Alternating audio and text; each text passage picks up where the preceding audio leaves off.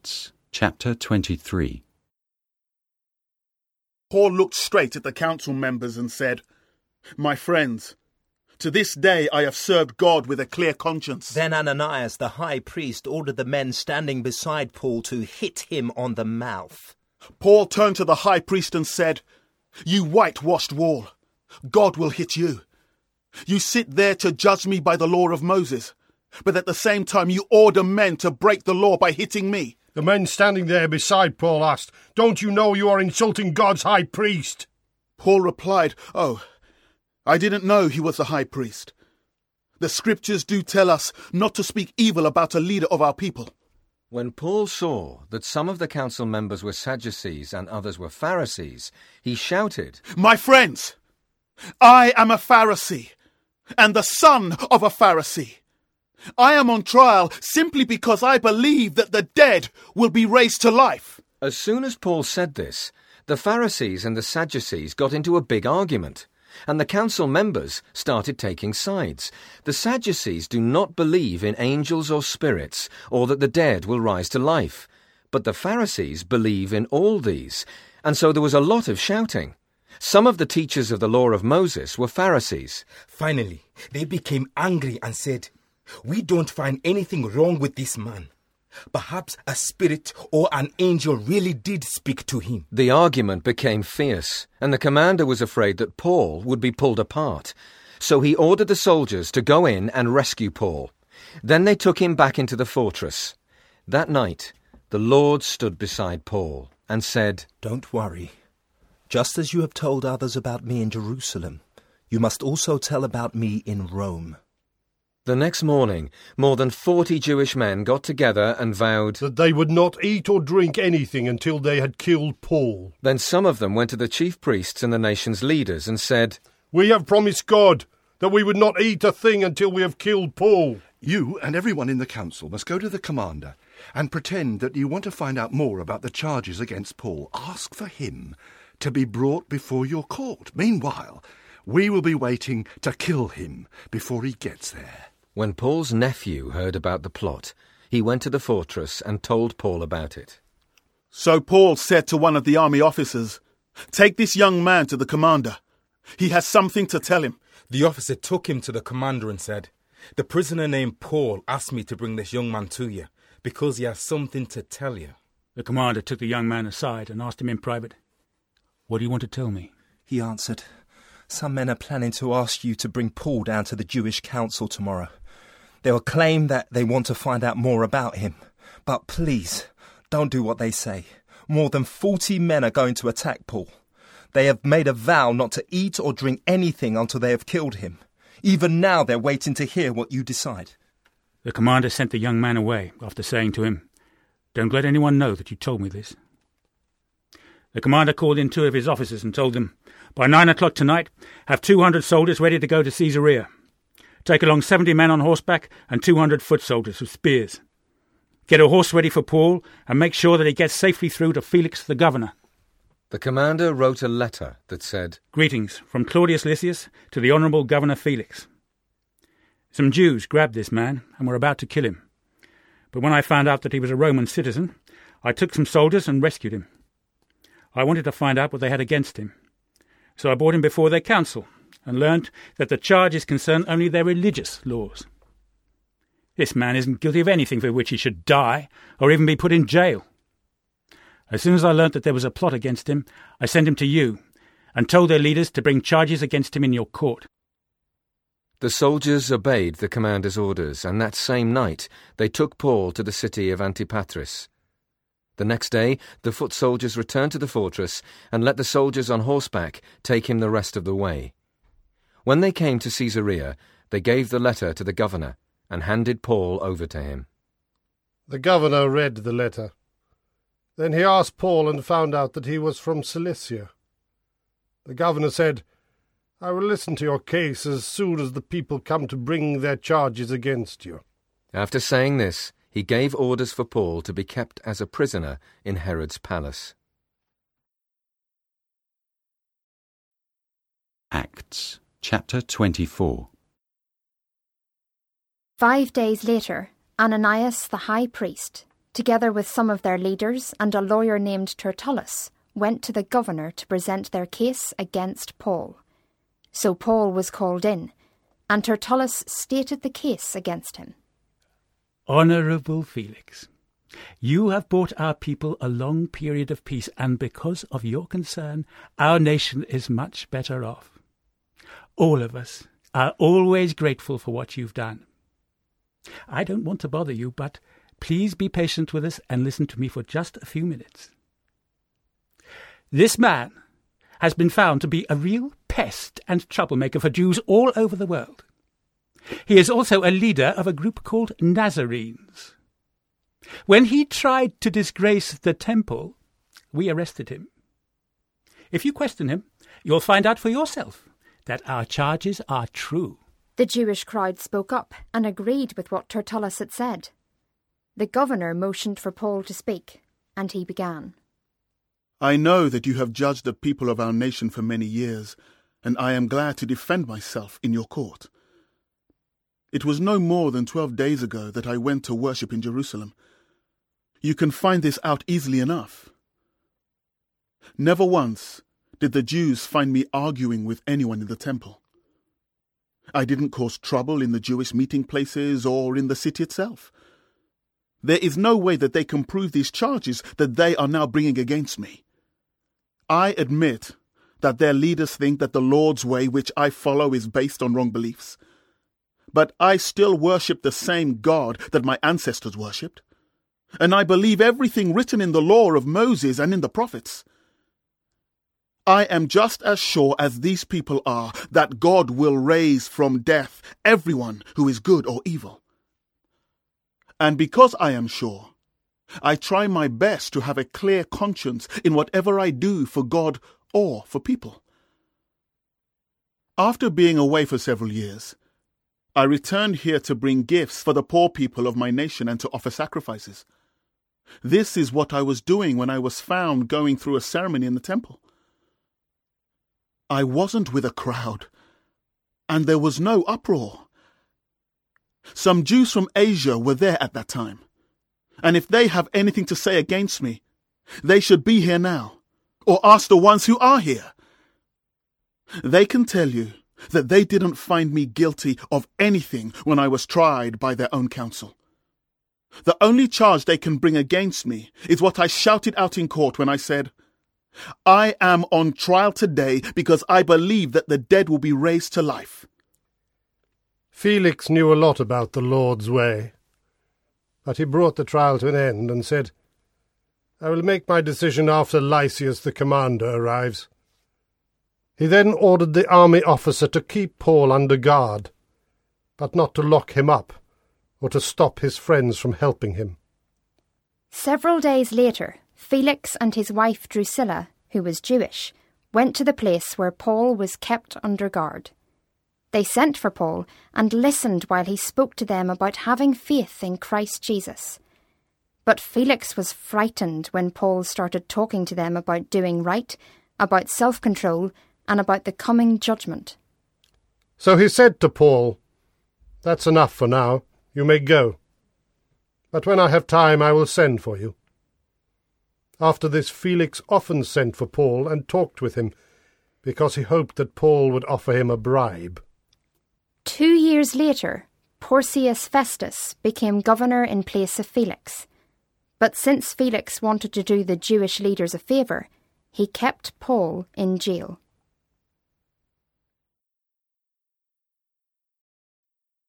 Acts chapter 25 Three days after Festus had become governor, he went from Caesarea to Jerusalem. There, the chief priests and some Jewish leaders told him about their charges against Paul. They also asked Festus if he would be willing to bring Paul to Jerusalem.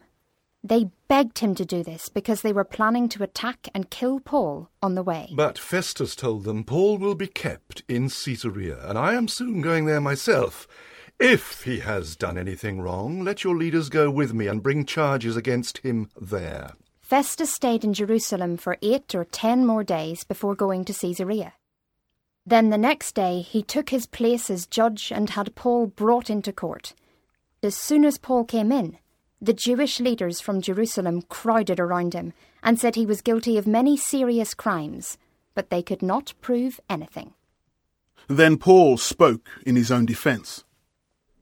I have not broken the law of my people, and I have not done anything against either the temple or the emperor. Festus wanted to please the leaders, so he asked Paul, Are you willing to go to Jerusalem and be tried by me on these charges? Paul replied, I am on trial in the emperor's court, and that's where I should be tried. You know very well that I have not done anything to harm the Jewish nation. If I had done something deserving death, I would not ask to escape the death penalty. But I am not guilty of any of these crimes, and no one has the right to hand me over to these people. I now ask to be tried by the emperor himself. After Festus had talked this over with members of his council, he told Paul, You have asked to be tried by the emperor, and to the emperor you will go. A few days later, King Agrippa and Bernice came to Caesarea to visit Festus. They had been there for several days when Festus told the king about the charges against Paul. He said, Felix left a man here in jail, and when I went to Jerusalem, the chief priests and the Jewish leaders came and asked me to find him guilty. I told them that isn't the Roman custom to hand a man over to people who are bringing charges against him. He must first have the chance to meet them face to face and to defend himself against their charges. So, when they came here with me, I wasted no time. On the very next day, I took my place on the judge's bench and ordered him to be brought in, but when the men stood up to make their charges against him, they did not accuse him of any of the crimes that I thought they would. Instead, they argued with him about some of their beliefs and about a dead man named Jesus, who Paul said was alive. Since I didn't know how to find out the truth about all this, I asked Paul if he would be willing to go to Jerusalem and be put on trial there. But Paul asked to be kept in jail until the emperor could decide his case. So I ordered him to be kept here until I could send him to the emperor. Then Agrippa said to Festus, I would also like to hear what this man has to say. Festus answered, You can hear him tomorrow. The next day, Agrippa and Bernice made a big show as they came into the meeting room. High ranking army officers and leading citizens of the town were also there. Festus then ordered Paul to be brought in and said, King Agrippa and other guests, look at this man. Every Jew from Jerusalem and Caesarea has come to me demanding for him to be put to death. I have not found him guilty of any crime deserving death. But because he has asked to be judged by the emperor, I have decided to send him to Rome. I have to write some facts about this man to the emperor, so I have brought him before all of you, but especially before you, King Agrippa. After we have talked about his case, I will then have something to write. It makes no sense to send a prisoner to the emperor without stating the charges against him.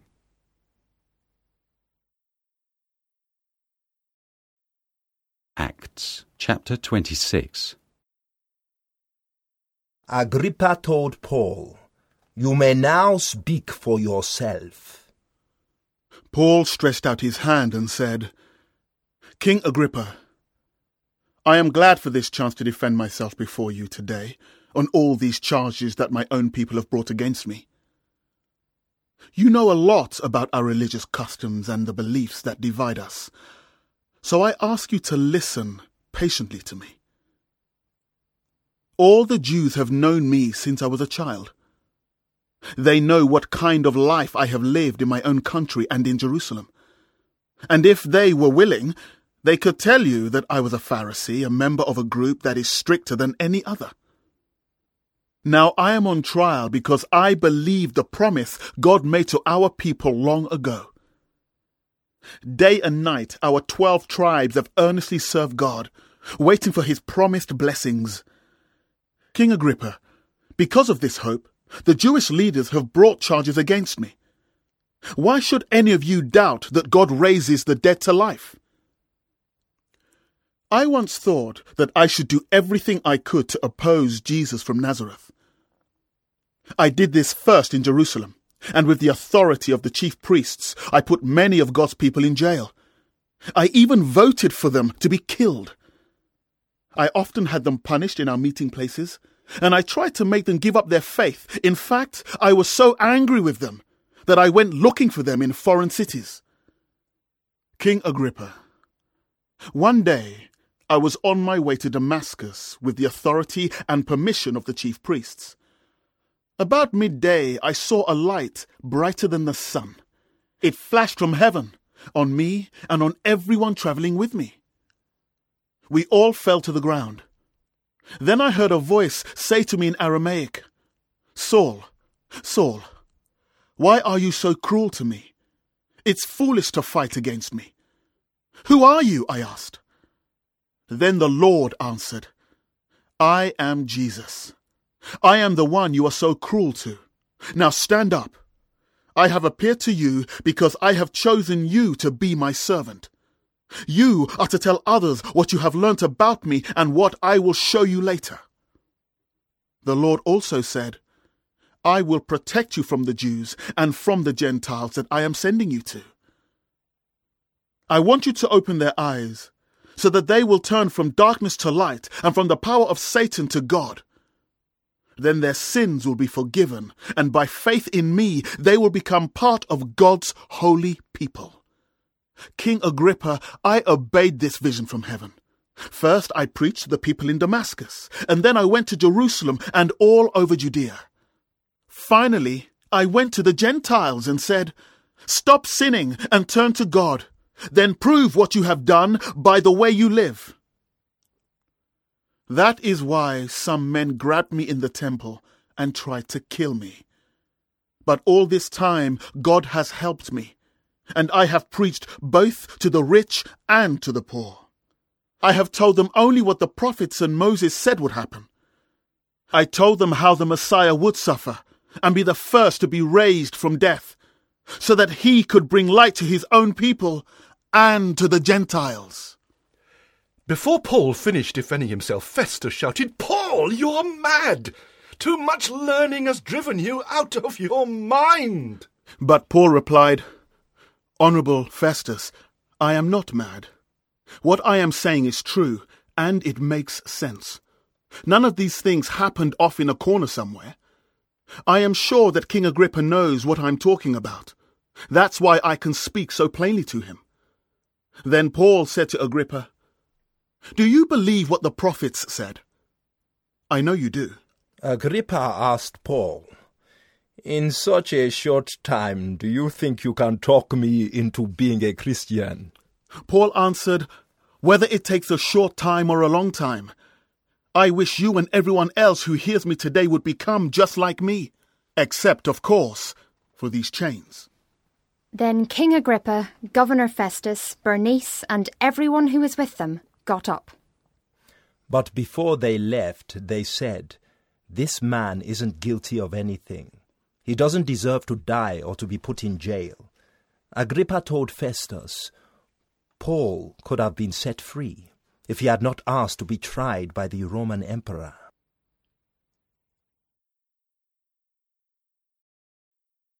Acts chapter 27 when it was time for us to sail to Rome, Captain Julius from the Emperor's special troops was put in charge of Paul and the other prisoners. We went aboard a ship from Adramyttium that was about to sail to some ports along the coast of Asia. Aristarchus from Thessalonica in Macedonia sailed on the ship with us. The next day we came to shore at Sidon. Captain Julius was very kind to Paul. He even let him visit his friends, so they could give him whatever he needed. When we left Sidon, the winds were blowing against us, and we sailed close to the island of Cyprus to be safe from the wind. Then we sailed south of Cilicia and Pamphylia until we came to the port of Myra in Lycia. There the army captain found a ship from Alexandria that was going to Italy, so he ordered us to board that ship. We sailed along slowly for several days and had a hard time reaching Cnidus. The wind would not let us go any further in that direction, so we sailed past Cape Salmone, where the island of Crete would protect us from the wind.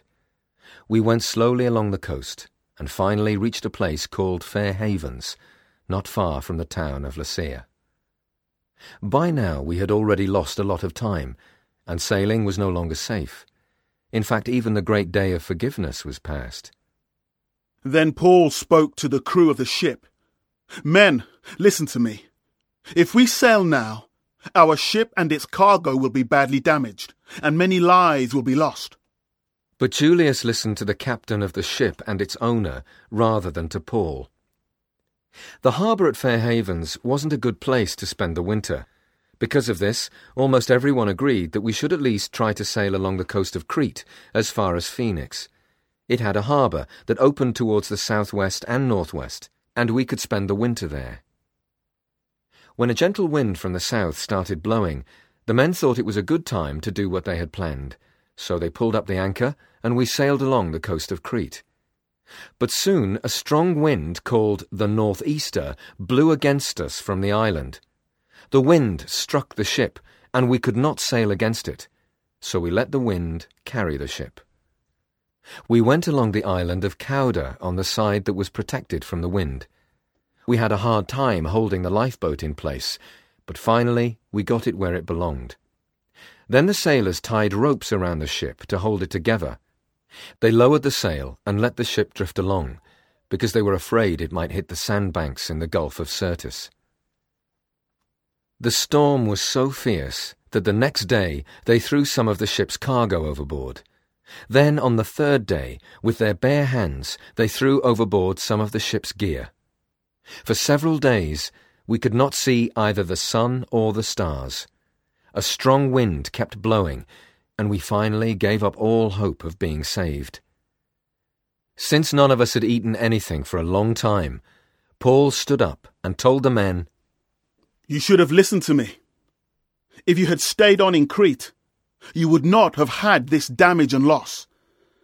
But now I beg you to cheer up, because you will be safe. Only the ship will be lost. I belong to God, and I worship Him.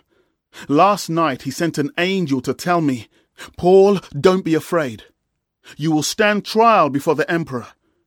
And because of you, God will save the lives of everyone on the ship. Cheer up. I am sure that God will do exactly what he promised. But we will first be shipwrecked on some island. For fourteen days and nights we had been blown around over the Mediterranean Sea. But about midnight, the sailors realized that we were getting near land. They measured and found that the water was about forty meters deep. A little later they measured again and found it was only about thirty meters.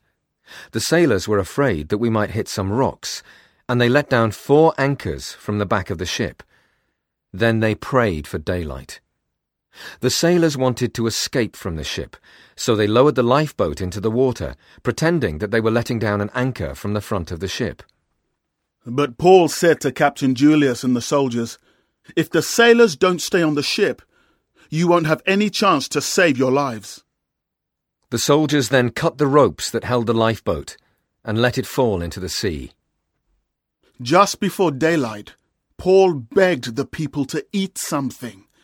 He told them, For fourteen days you have been so worried that you haven't eaten a thing. I beg you to eat something. Your lives depend on it.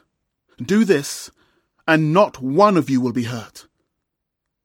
After Paul had said this, he took a piece of bread and gave thanks to God. Then, in front of everyone, he broke the bread and ate some. They all felt encouraged, and each of them ate something. There were 276 people on the ship, and after everyone had eaten, they threw the cargo of wheat into the sea to make the ship lighter. Morning came, and the ship's crew saw a coast that they did not recognize. But they did see a cove with a beach, so they decided to try to run the ship aground on the beach. They cut the anchors loose and let them sink into the sea. At the same time, they untied the ropes that were holding the rudders. Next, they raised the sail at the front of the ship and let the wind carry the ship towards the beach. But it ran aground on a sandbank. The front of the ship stuck firmly in the sand, and the rear was being smashed by the force of the waves. The soldiers decided to kill the prisoners to keep them from swimming away and escaping, but Captain Julius wanted to save Paul's life, and he did not let the soldiers do what they had planned. Instead, he ordered everyone who could swim to dive into the water and head for shore. Then he told the others to hold on to planks of wood or parts of the ship. At last, everyone safely reached shore. Acts chapter 28 When we came ashore, we learned that the island was called Malta. The local people were very friendly, and they welcomed us by building a fire because it was rainy and cold. After Paul had gathered some wood and had put it on the fire, the heat caused a snake to crawl out, and it bit him on the hand. When the local people saw the snake hanging from Paul's hand, they said to each other, This man must be a murderer. He didn't drown in the sea, but the goddess of justice will kill him anyway. Paul shook the snake off into the fire and wasn't harmed. The people kept thinking that Paul would either swell up or suddenly drop dead. They watched him for a long time, and when nothing happened to him, they changed their minds and said, This man is a god. The governor of the island was named Publius, and he owned some of the land around there. Publius was very friendly and welcomed us into his home for three days. His father was in bed, sick with fever and stomach trouble, and Paul went to visit him. Paul healed the man by praying and placing his hands on him. After this happened, everyone on the island brought their sick people to Paul, and they were all healed. The people were very respectful to us, and when we sailed, they gave us everything we needed. Three months later, we sailed in a ship that had been docked at Malta for the winter. The ship was from Alexandria in Egypt and was known as the Twin Gods. We arrived in Syracuse and stayed for three days. From there, we sailed to Rhegium. The next day, a south wind began to blow, and two days later, we arrived in Puteoli. There we found some of the Lord's followers, who begged us to stay with them. A week later, we left for the city of Rome. Some of the followers in Rome heard about us and came to meet us at the market of Appius and at the three inns. When Paul saw them, he thanked God and was encouraged. We arrived in Rome, and Paul was allowed to live in a house by himself with a soldier to guard him. Three days after we got there, Paul called together some of the Jewish leaders and said, My friends, I have never done anything to hurt our people, and I have never gone against the customs of our ancestors. But in Jerusalem I was handed over as a prisoner to the Romans. They looked into the charges against me and wanted to release me. They found that I had not done anything deserving death. The Jewish leaders disagreed, so I asked to be tried by the emperor. But I don't have anything to say against my own nation. I am bound by these chains because of what we people of Israel hope for. That's why I have called you here to talk about this hope of ours. The leaders replied, No one from Judea has written us a letter about you, and not one of them has come here to report on you or say anything against you. But we would like to hear what you have to say. We understand that people everywhere are against this new group. They agreed on a time to meet with Paul, and many of them came to his house. From early morning until late in the afternoon, Paul talked to them about God's kingdom. He used the law of Moses and the books of the prophets to try to win them over to Jesus. Some of the leaders agreed with what Paul said, but others did not. Since they could not agree among themselves, they started leaving. But Paul said, The Holy Spirit said the right thing when he sent Isaiah the prophet to tell our ancestors, Go to these people and tell them.